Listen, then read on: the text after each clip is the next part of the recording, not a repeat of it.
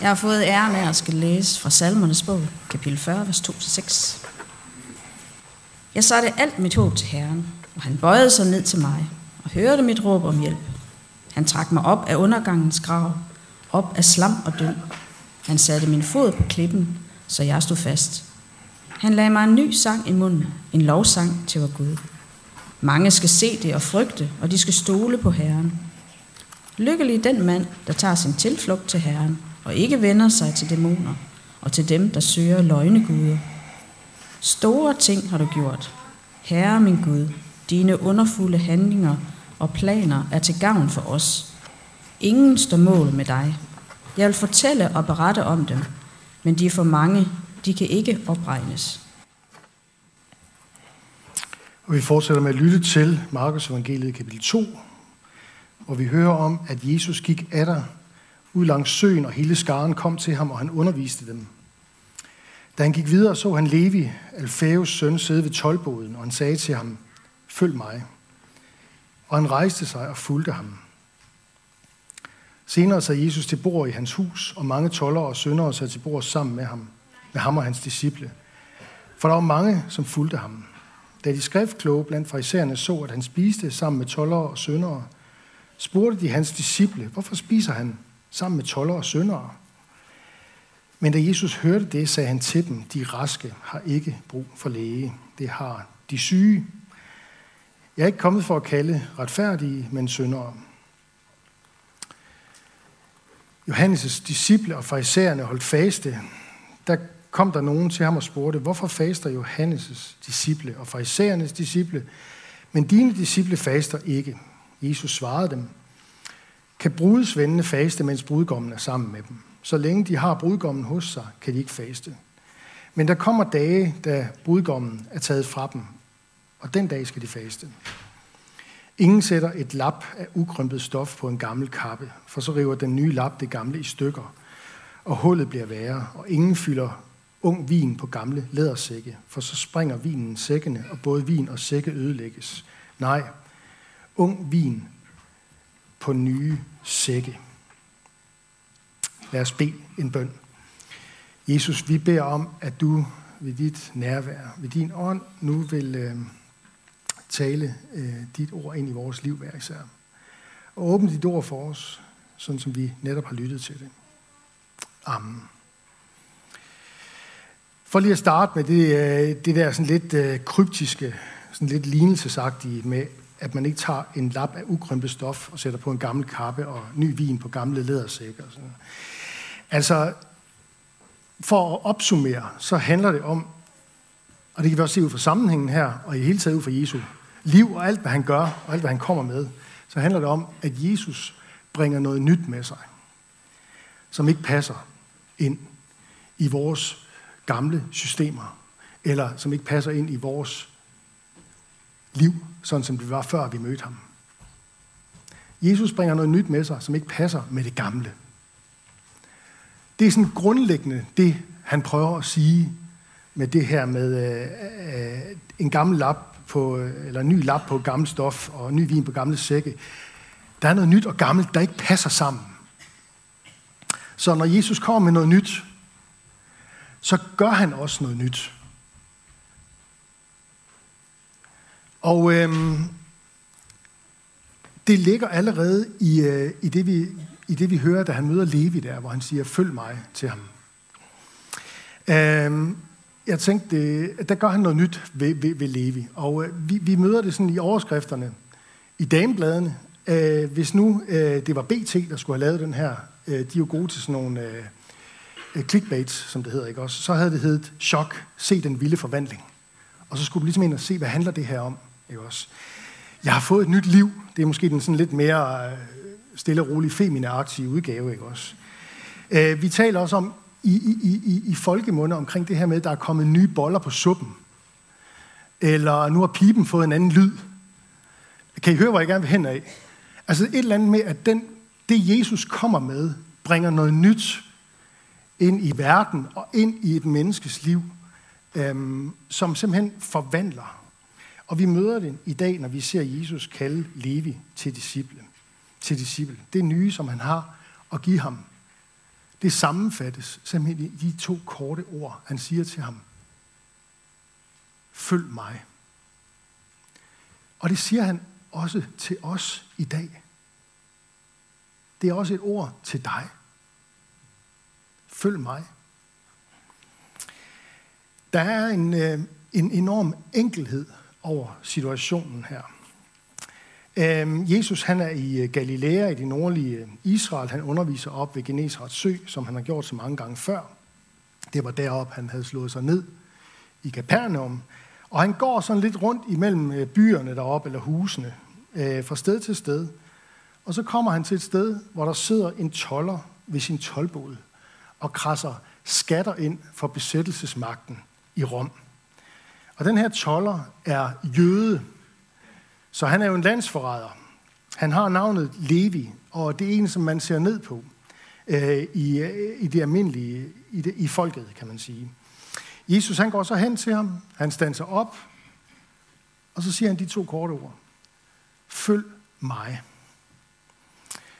Og så er det, at man kunne have forventet en eller anden form for dialog.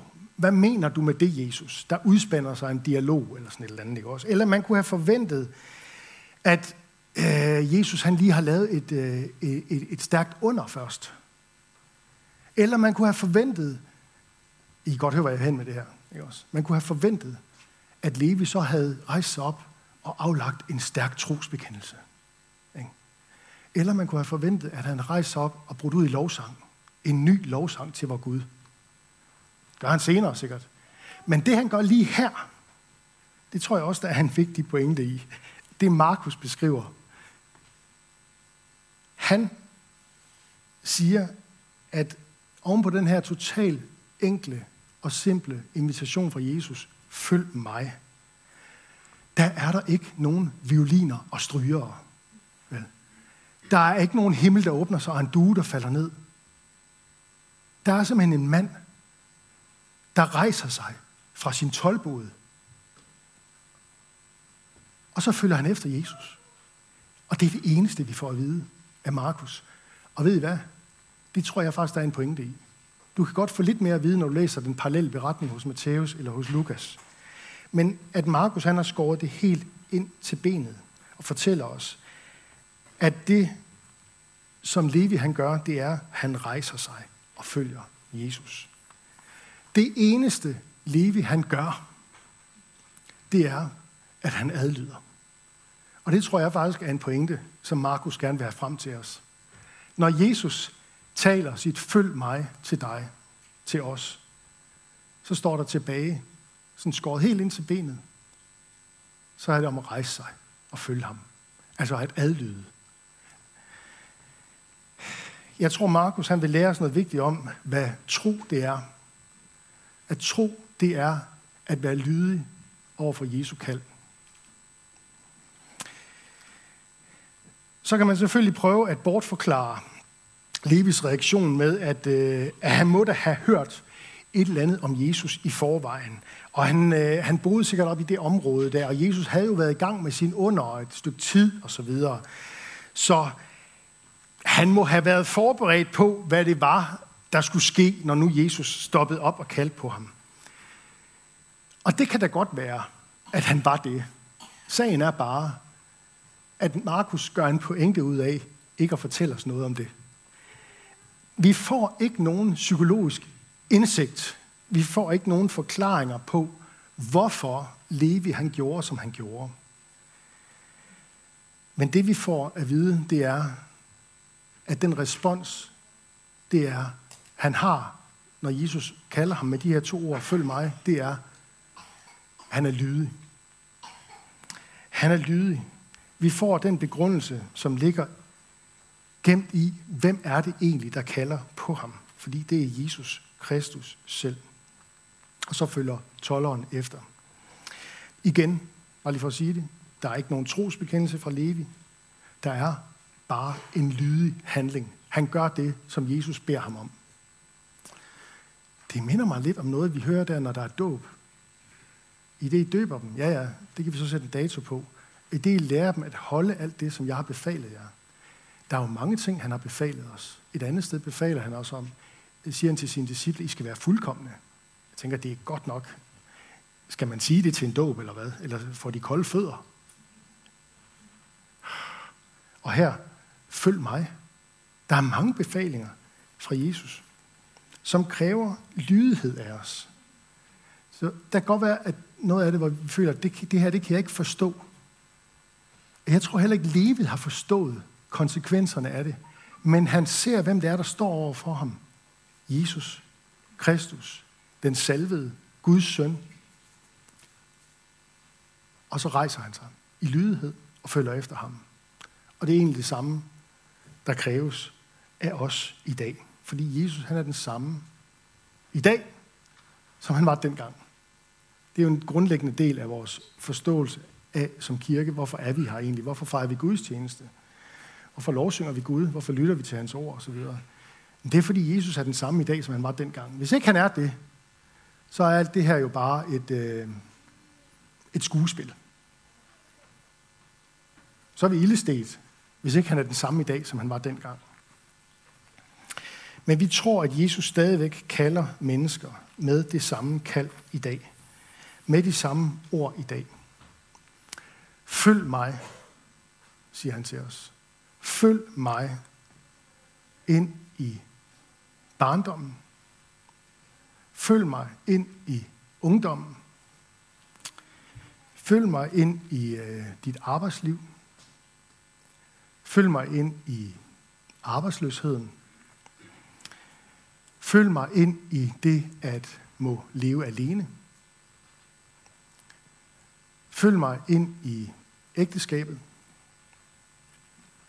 Følg mig ind i moderskabet. Følg mig ind i faderskabet. Følg mig ind i barnløsheden. Følg mig ind i glæden. Følg mig ind i sorgen. Følg mig ind i sygdommen.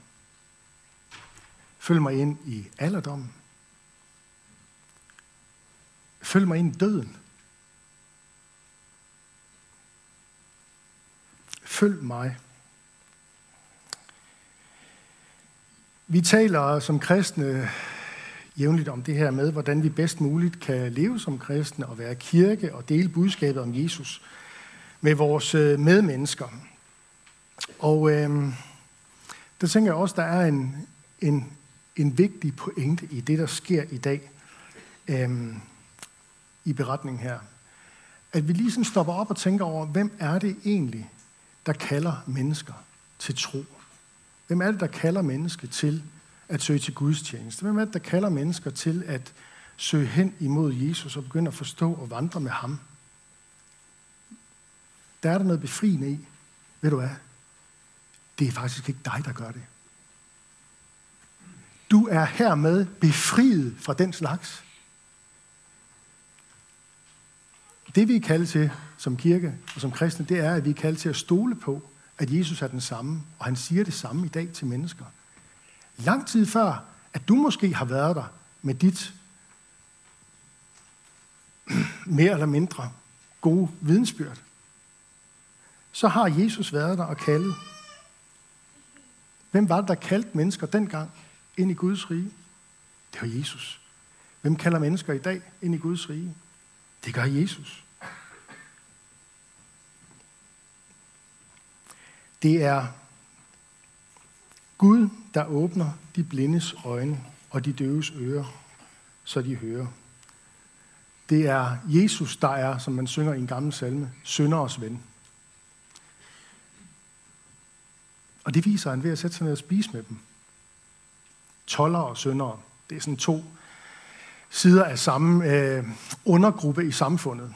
Øh, det er nemlig sådan, at når Levi han så vil fejre øh, den trosrejse, han er gået ind i med Jesus, så, så samler han folk øh, derhjemme i hjemmet. Han havde, hans virksomhed var ikke så stor, han havde en kantine. Vel? Men han samler dem hjemme i sit hjem. Øh, og øh, jeg tænker, at det her måltid med toller og sønder, det skal du se som sådan en slags tollervirksomhedens øh, øh, kantine middag. Det er blevet, klokken er blevet 12, og nu mødes vi i kantinen os andre tollere. Fordi de andre gad ikke at spise sammen med ham. Men der er en gruppe, der har det samme erhverv som ham. Og der er en gruppe mennesker, som er udstødt sammen med de her tollere. Det er syndere. Jeg ved ikke præcist, hvad det dækker over. Men øh, jeg fornemmer, når jeg læser det, at det ikke er positivt. Vel? Altså i udgangspunktet er det nok ikke positivt. Toller og syndere. Det positive er, at i den gruppe der, der er der lige pludselig en anden gruppe, nemlig Jesus og hans disciple. Og jeg kan godt undre mig over, at vide, hvordan disciplene har haft med det. Det er sådan set Jesus, der styrer det hele der. Det er ham, der har sat hele den bevægelse i gang. Og nu sidder de der i kantinen hos Levi, tollervirksomheden, og så skal de, se, så skal de til at spise sammen. Og det hele det startede med, at han har reageret på det her, følg mig. Øhm, og så har han nu øh, kaldet de andre, der han kender i sit øh, arbejdsfællesskab, sine kolleger, øh, ind i det her øh, samfund i samfundet, kan man sige. Hvor, øh, hvor det kan godt være, at øh, folk omkring dem så ned på dem, men de ser ind i øjnene på hinanden, fordi de er i samme position. De er i samme kaste, om du så vil. Ikke også? Øhm, og så kom, jeg, så kom jeg til at tænke på det her med, jamen, øh, det der med at have kolleger, og jeg tænker, der er nok en hel del af jer, der har det, og måske også har en kantineordning. Og jeg tænker, der kunne godt være et eller andet ord i det her i dag. Øh, jeg siger ikke, at det, tænker du, det her er en overfortolkning, så tager du den bare og parkerer den der, ikke også? Det må, vi regner med, at Guds ånd sorterer i det, der siges, ikke også? Men har du en kantineordning, øhm, så er du medlem af et arbejdsfællesskab, hvor du har en mulighed for at øhm, aflægge et vidnesbyrd om ham, som også har sagt, følg mig til dig. Og jeg tror faktisk, at det for nogen kan være et, et meget, meget... Øh, altså i virkeligheden er det jo ofte vores kolleger og det arbejdsfællesskab, vi har, der er, et, der er et tættere fællesskab, end det vi har måske med, med naboerne på vejen. Øhm, der er sket nogle opbrud øh, i de sidste generationer, men det, at du har et kantinefællesskab, et arbejdsfællesskab med nogen, det skal du virkelig, virkelig være glad for og tak for. Og måske læse den her beretning lidt i det lys. At øh, der er en gang om dagen, hvor vi mødes der, og øh, hvor troens virkelighed også kan komme i spil over for vores øh, kollegaer. I det hele taget er det jo interessant, men det skal vi ikke fortabe os i. Men i det hele taget er det interessant, hvordan Jesus han bruger måltider og fællesspisninger til at udlægge evangeliet. Der er en, der har skrevet en bog, der hedder Eating Your Way Through the Gospel of Luke, som simpelthen bare handler om, at han ser på alle de måltider, der er i Lukas evangeliet, og dem er der mange af. Ikke? Simpelthen fordi, at Jesus han bruger dagligdagens situationer til at kalde mennesker ind i Guds rige. Det kunne vi måske tænke over som kirke, inden vi begynder at lave alt for mange sådan store programmer og aktiviteter, sådan I alle sammen, der kommer i kirken her, I skal have jeres uge fyldt op af alt muligt, der sker, så I slet ikke har tid til at nærmest ytre et ord hen i kantinen kl. 12, når du endelig har fri. Ikke? Måske skal vi tænke sådan om det lidt også. Underkend ikke vigtigheden af en frokost med dine kolleger, af en øh, løbetur sammen med dem, af en øh, træning i fitnesscenteret, hvor du slutter med en kop kaffe og en snak om, hvordan går det egentlig, hvordan er din dag gået, eller en øh, drink efter arbejde, hvor du inviterer dem hjem, eller så tager ja, siger ja tak til en invitation. Du har en mulighed for at opdyrke, opdyrke nogle relationer og nogle venskaber, som i samfundet lige nu øh, har en, øh, en stor værdi, og som vi faktisk har brug for at genopdage om coronaen. Er det ikke rigtigt? Er det ikke rigtigt? Hvornår har du egentlig sidst haft gæster? Vi snakkede om det i går, min kone og jeg. Det er ikke for at give nogen af os dårlig samvittighed, vel? Men hvis Jesus spiser folk ind i Guds rige, øh, ja, jeg siger ikke mere, øh, så må du selv tænke, øh, tage den videre herfra. Så er der det med Levi. Nu vender jeg lige tilbage til, til, til, til den gang. Øh, fordi øh, Levi, det er bare sådan lige en sidebemærkning, jeg synes, det er interessant, øh, det her følg mig, det betød faktisk, at øh, det længste evangelium, vi har i Nyt Testamentet, Matteus evangeliet, altså højst sandsynligt skrevet ham. For når du læser øh, beretningen hos øh, Matthæus selv, øh, så er den toller, som bliver en del af Jesu øh, discipleflok på 12, han kaldes derfor Matthæus. Så han hedder i virkeligheden Levi Matthæus, eller også så giver Jesus ham navnet Matthæus, ligesom han gav Simon navnet Peter, Simon Peter. Øhm, så øhm, tolleren Matthæus, øhm, det er den samme som Matthæus, der skriver evangeliet. Og det giver for også god mening af flere grunde. Jeg læste, at øh, øh, Matthæus evangeliet, det er øh, det evangelium, som indeholder flest referencer til penge. Han var jo toller. Han skulle læse og kunne skrive for at være toller. Og han har været optaget af det tidligere. Nu ser han det i et nyt lys. Ikke? Men, men, men det er det evangelium, der indeholder flest referencer til penge og det at eje i forhold til de andre evangelier. Det er bare sådan en sidebemærkning, men tænk alligevel over det her, følg mig, næste gang du læser i Matteus evangeliet. Det begyndte altså med to små ord, hvor Jesus stoppede op og sagde, følg mig. Og øh, siden da har der de sidste 2000 år været mennesker, der igen og igen er blevet mødt af budskabet om Jesus igennem blandt andet Matthæus Levis evangelium.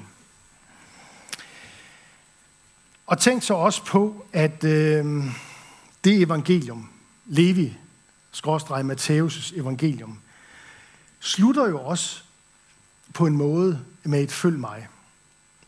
Det slutter i kapitel 28 med nogle meget, meget berømte ord, hvor Jesus han siger, samler sine disciple efter sin opstandelse. Op i Galilea igen, der hvor han sagde det til øh, Levi første gang, følg mig. Og så siger han til de her 12, som det er blevet til, nu skal I gå ud i hele verden og gøre folkeslagene til mine disciple. Altså det er nogen, der følger efter Jesus. En disciple er en, der følger efter ham. Og det skal I gøre ved at døbe dem, og ved at lære dem at holde alt det, som jeg har befalet jer. Og ved I hvad? Begge de to ting, dåb, og så lære at holde alt det, som Jesus har befalet, det har noget med lydighed at gøre. Så er vi tilbage ved det, som Levi han gjorde, da Jesus sagde, følg mig. Jeg ved godt, at kristne har diskuteret op igennem historien omkring det her med dåb. Hvad skal til først, og hvor meget bekendelse skal man kunne aflægge, og så videre, og så videre. Hvor gammel skal man være? Jeg tror, vi skal starte der, at vi døber, fordi han har sagt det. Han har befalet os at gøre det. Og som kristne er vi under befaling af Jesus, Guds søn og verdens frelser. Så vi døber i lydighed mod hans befaling. Det er en lydighedshandling, som vi gør, fordi han har befalet os. På samme måde som vi er til gudstjeneste søndag efter søndag, når vi dykker ned i, i Jesu ord for at forstå alt det, som han har befalet os, så gør vi det, hvor vi øver os i at være lydige.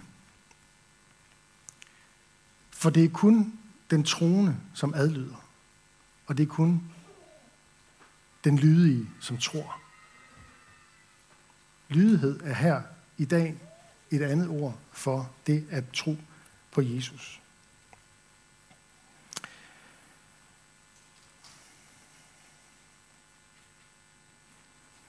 Så det kan være, at du er kommet her til Guds tjeneste, og måske ikke lige regne med, at Jesus kom forbi i dag med de her to små ord. Men det er så det, han har gjort. Det er ikke noget, jeg har bestemt. Jeg følger bare den tekstrække, der er lagt fra tidernes morgen af. Øh, men den er også ganske god. Der er nogen, der har mere forstand på det, end jeg, der har lavet den. Øh, I dag, der træder Jesus frem for os, og så siger han til os, følg mig. Måske gør han det i en samtale, du har med en anden kristen. Måske gør han det igennem en sang, du synger med på eller lytter til. Måske gør han det igennem øh, en prædiken. Måske gør han det igennem en bøn, der bliver bedt. Det er jeg ikke øh, herre over, hvordan. Men det, at han siger de ord, og nu lukker jeg slukker jeg den. Øh, med en lille reklame. Fordi øh, vi starter her på onsdag en, øh, en undervisningsrække på tre aftener her i løbet af den næste måneds tid, hvor vi, øh, min kollega Morten og jeg, vi går igennem øh, de to første kapitler i Bibelen, som er de ben, som resten af Bibelen står på, eller det fundament, som resten af Bibelen skal forstås ud fra, skabelsesberetningen. Og øh, jeg har jo selvfølgelig arbejdet med det, og jeg er ikke helt færdig endnu, men det slog mig i hvert fald det her med, at når du læser skabelsesberetningen, så sker der det, at Gud han skaber ved at sige noget. Han taler, så at sige, verden frem. Der skal være lys, der skal være planter, der skal være dyr, der skal være mennesker osv. Der er med andre ord et skaberord. Der er der helt fra begyndelsen af. Før verden blev til, der var der et skaberord. Og Nytestamentet taler om, at det skaberord, det bliver menneske i skikkelse af Jesus Kristus selv. Og derfor er det jo fuldstændig logisk, at når han siger, følg mig, så sker det også. Så ønsker han, det skal ske. Så kan han tale den virkelighed frem. Det er et skaberord, han taler ind i Levis liv. Det er et skaberord, han ønsker at tale ind i dit liv. Det du kan gøre, hvis du er i tvivl, om du har hørt det, det er at bede ham om at få øre til at høre det ord.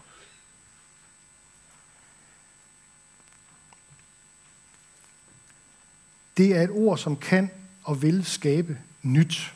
Et nyt liv i et syndigt, døende, faldent menneske. Det er et ord, som skaber tro, som skaber tillid, som skaber lydighed over for Jesus.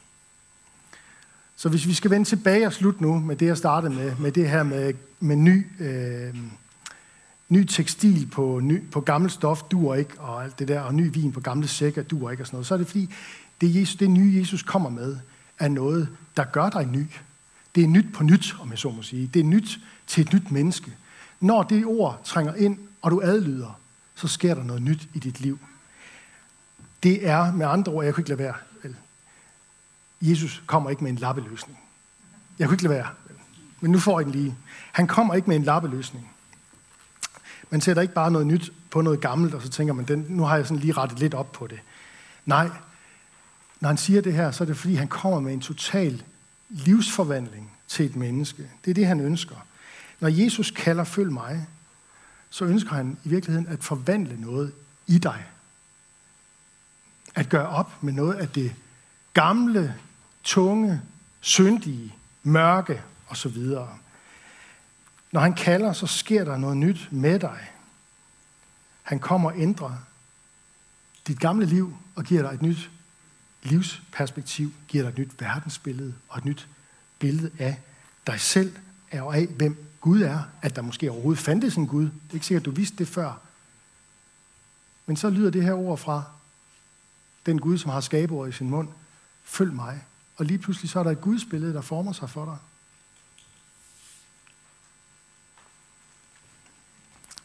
Og så lægger han en ny sang på dine læber. Og det er også derfor, vi lige om lidt skal lovsynge ham sammen med en ny sang, en lovsang, til Gud sunget af læber, som svarer tilbage i lydighed på hans kald. Lad os bede sammen. Jesus, tak fordi, at når du kalder os, så øh, efterlader du os ikke øh, alene, men så, har du, så er du allerede i gang med den livsforvandlende øh, proces, hvor du gør nyt i os. Tak fordi du er den, der gør alting nyt. Tak fordi der ikke er nogen af os eller noget i vores liv, som du ikke kan tale dit skabord ind over og så gøre, øh, og gøre nyt. Tak fordi der ikke er den, øh, det mørke, hvor du, er, hvor du ikke kan skabe lys. Tak fordi at der ikke er de synder, som du ikke er gået i døden for. Tak fordi vi kan samles her og fejre Guds tjeneste og takke og tilbe dig. Vi beder om, at du udruster os med nådegaver til fælles gavn og opbyggelse. Vi beder dig for menighedens børn, både de fødte og de ufødte børn. Vi beder om, at de må få lov til at vokse op i tro på dig. Vi beder for menighedens konfirmander og unge, at de må vokse op i tro og tillid og lydighed over for dig og dit ord. Det samme beder vi om for os, der er voksne, beder om, at du vil give øh, din velsignelse ind over vores liv, hvad enten vi lever alene, eller vi lever i ægteskab. Vi beder om, at du vil være nær ved alle, der er ramt af sorg, sygdom og lidelse. Giv os mod til at være til stede og visdom til at lindre smerten hos hinanden. Og hør os, når, du nu, når vi nu i stillhed beder for en et menneske eller en situation, der har brug for, for din hjælp.